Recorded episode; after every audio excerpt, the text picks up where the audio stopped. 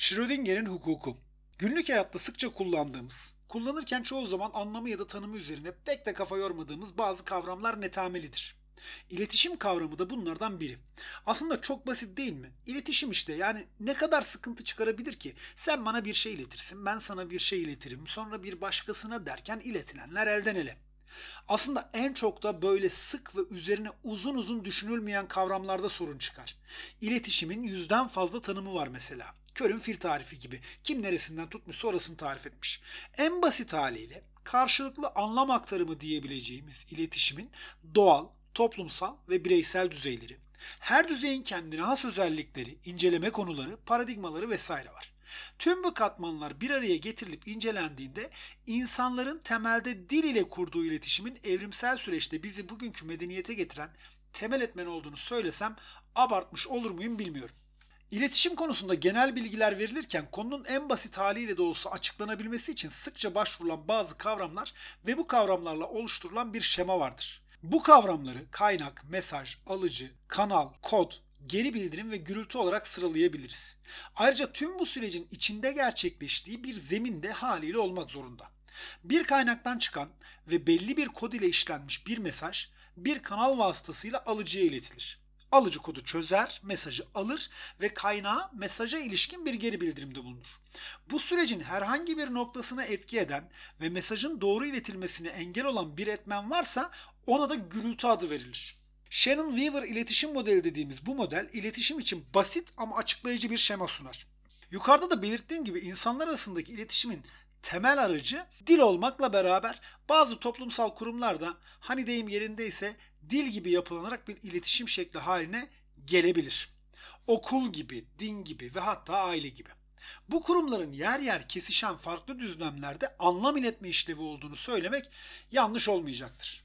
Hukuk da bir iletişim şekli olarak düşünülebilir. Belirli bir toplumda belirli bir dönemde yürürlükte olan ve devlet tarafından ihlali yaptırıma bağlanmış toplumsal ve siyasal kuralların tümü olarak tanımlanan hukuku, devletle yurttaşın iletişimi, devletin temel yapısını, kuruluşunu, siyasal iktidarın sınırlanmasını, devredilme biçimlerini ve devlet iktidarı karşısında bireylerin özgürlüklerini düzenleyen temel belge olarak tanımlanan anayasayı mesajların imkansal mantıksal sınırları, iletişimin zemini, anayasanın öngördüğü yetkili organ tarafından belirlenmiş usul ve biçimle kabul edilerek yürürlüğe konan yazılı hukuk kuralları olan yasaları da iletilen mesaj olarak düşünebiliriz.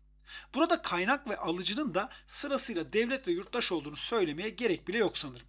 Demek ki hukukun da aslında anlamların iletilmesi gibi bir işlevi var. Ama geri bildirim konusunda kaynak ile alıcı arasında eşitsiz bir güç dengesi olduğu da bir gerçek.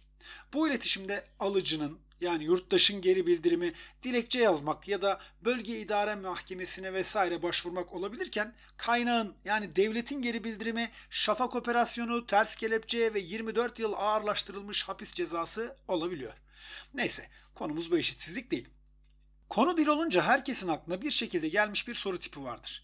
Masaya neden masa demişiz de zingarella dememişiz? Şimdiki zaman çekimi neden yor ekiyle yapılıyor da lor ekiyle yapılmıyor? Vesaire vesaire. Bu tip sorulara kısaca cevap vereyim. Çünkü öyle. Çok da şey yapmamak lazım. Dilde sözcükler, biçim ve gramer yapıları yazılı olmayan, belli bir an ve yerde belirlenmemiş, kendi kendine oluşan toplumsal bir uzlaşmanın sonucunda oluşur ama bağlayıcıdır. Yani ben bundan sonra masaya zingarella diyeceğim. Şimdiki zamanı da artık loreki ile çekimleyeceğim diyen biri en iyi ihtimalle anlaşılmayacak, en kötü ihtimalle ne diyorsun la sen şeklinde hoş olmayan tepkilerle karşılaşacak. Sonuç olarak iletişimin yani toplumun dışında kalacaktır. Ana hatlarını ünlü dil bilimci ve düşünür Noam Chomsky'nin attığı evrensel dil bilgisinde de dil bilgisellik denen bir kavram vardır. Buna göre cümlelerin yani mesajın sadece anlamlı sözcüklerden oluşması yetmez. Aynı zamanda aralarındaki bağlantıların da belli kurallar çerçevesinde ve mantıklı olması gerekir. Örneğin Ali kendini yorgun hissediyor cümlesi dil bilgiselken Ali yorgun kendini hissediyor cümlesi birebir aynı sözcüklerden oluşmasına rağmen dil bilgisel değildir. Dil bilgisel olmayan cümleler kabul edilebilir olabilir. Evet olabilir. Örneğin bir şiirde peki bu güzel avrat da kim yahu? Oldum alası ayakta bira içiyor cümlelerini nasıl kabul etmeyeceksin? Ece Ayhan'a yapılır her şeyden önce. Kabul edilebilirlik bağlama göre oluşan bir durum. Fakat standart konuşma ve yazı dilinde kabul edilebilirliğin dil bilgisellikle sıkı bir bağ olduğunu da söylememiz gerekiyor. Demek ki iletişim alanında kalabilmek, başkalarıyla anlaşabilmek için dil bilgisel ya da en azından bağlama uygun bir şekilde kabul edilebilir cümleler kurmamız gerekiyor.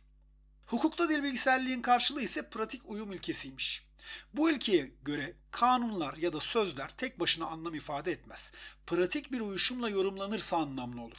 Yani anayasa hukukçuları anayasanın salt anlamlı sözcüklerden ya da birbiriyle bağımsız maddelerden değil, birbiriyle ilintili, bağıntılı, biri diğerinin sınırını ya da kapsamını oluşturan bir bağlam içinde düşünülmesini, her maddenin ve normun bir bağlam içinde ve birbirleri gözetilerek yorumlanması gerektiğini söylüyorlar. Aynı zamanda yine bir uzlaşma olan hukukta tıpkı dildeki sözcüklere benzer şekilde her bir yasanın herkes için aynı anlama gelmesi gerekiyor. Bunlar yoksa işleyen, toplumsallığı sağlayan bir iletişimden ve kurumdan bahsetmek de imkansız hale geliyor. Hukukun belirsiz, yasaların yurttaştan yurttaşa farklı uygulanır olması, devlet yurttaş arasındaki iletişimin kopması ve ideal anlamıyla yurttaşların ortak iradesi olarak örgütlendiği söylenen devletin kendi temel niteliğinden feragat etmesi demek oluyor. Dildir, iletişimdir, hukuktur falan derken her şeyi birbirine kattım karıştırdım.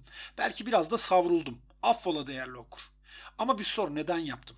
İçişleri Bakanlığı'nın cenazeleri 30 kişiyle sınırlandıran genelgesine rağmen epeyce kalabalık bir cemaatle kaldırılan cenazeleri, yurttaşı yasakken turistlere açık olan sokakları, plajları, suçu alenen ortadayken herhangi bir soruşturmaya, kovuşturmaya uğramadan sadece görevden el çektirilmesiyle iktifa edilen bakanlarla iddianamesi bile olmadan yıllarca hapiste yatanları ve daha bir sürü benzer durumu görünce aklıma böyle mevzular geldi.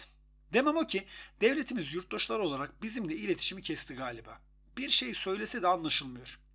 İş bu halde ülkemizde hukuk ilkeleri ve uygulamaları açısından bakıldığında Schrödinger'in kedisi gibi oldu. Sonumuz hayır olsun. Bu haftaki yazıma son verirken değerli hukukçu Işıl Kurnaz'a bazı temel kavramlar konusunda beni aydınlattığı için çok teşekkür ediyorum. Ayrıca Reportare'nin 10. yılını kutluyor, nice 10 yıllar diliyorum. Başta Sinan Dirlik, Ali Gizer, Ulvi Yaman ve Necat Ceral olmak üzere bu güzel platform için emeği geçen herkesin eline emeğine sağlık. Hoşçakalın.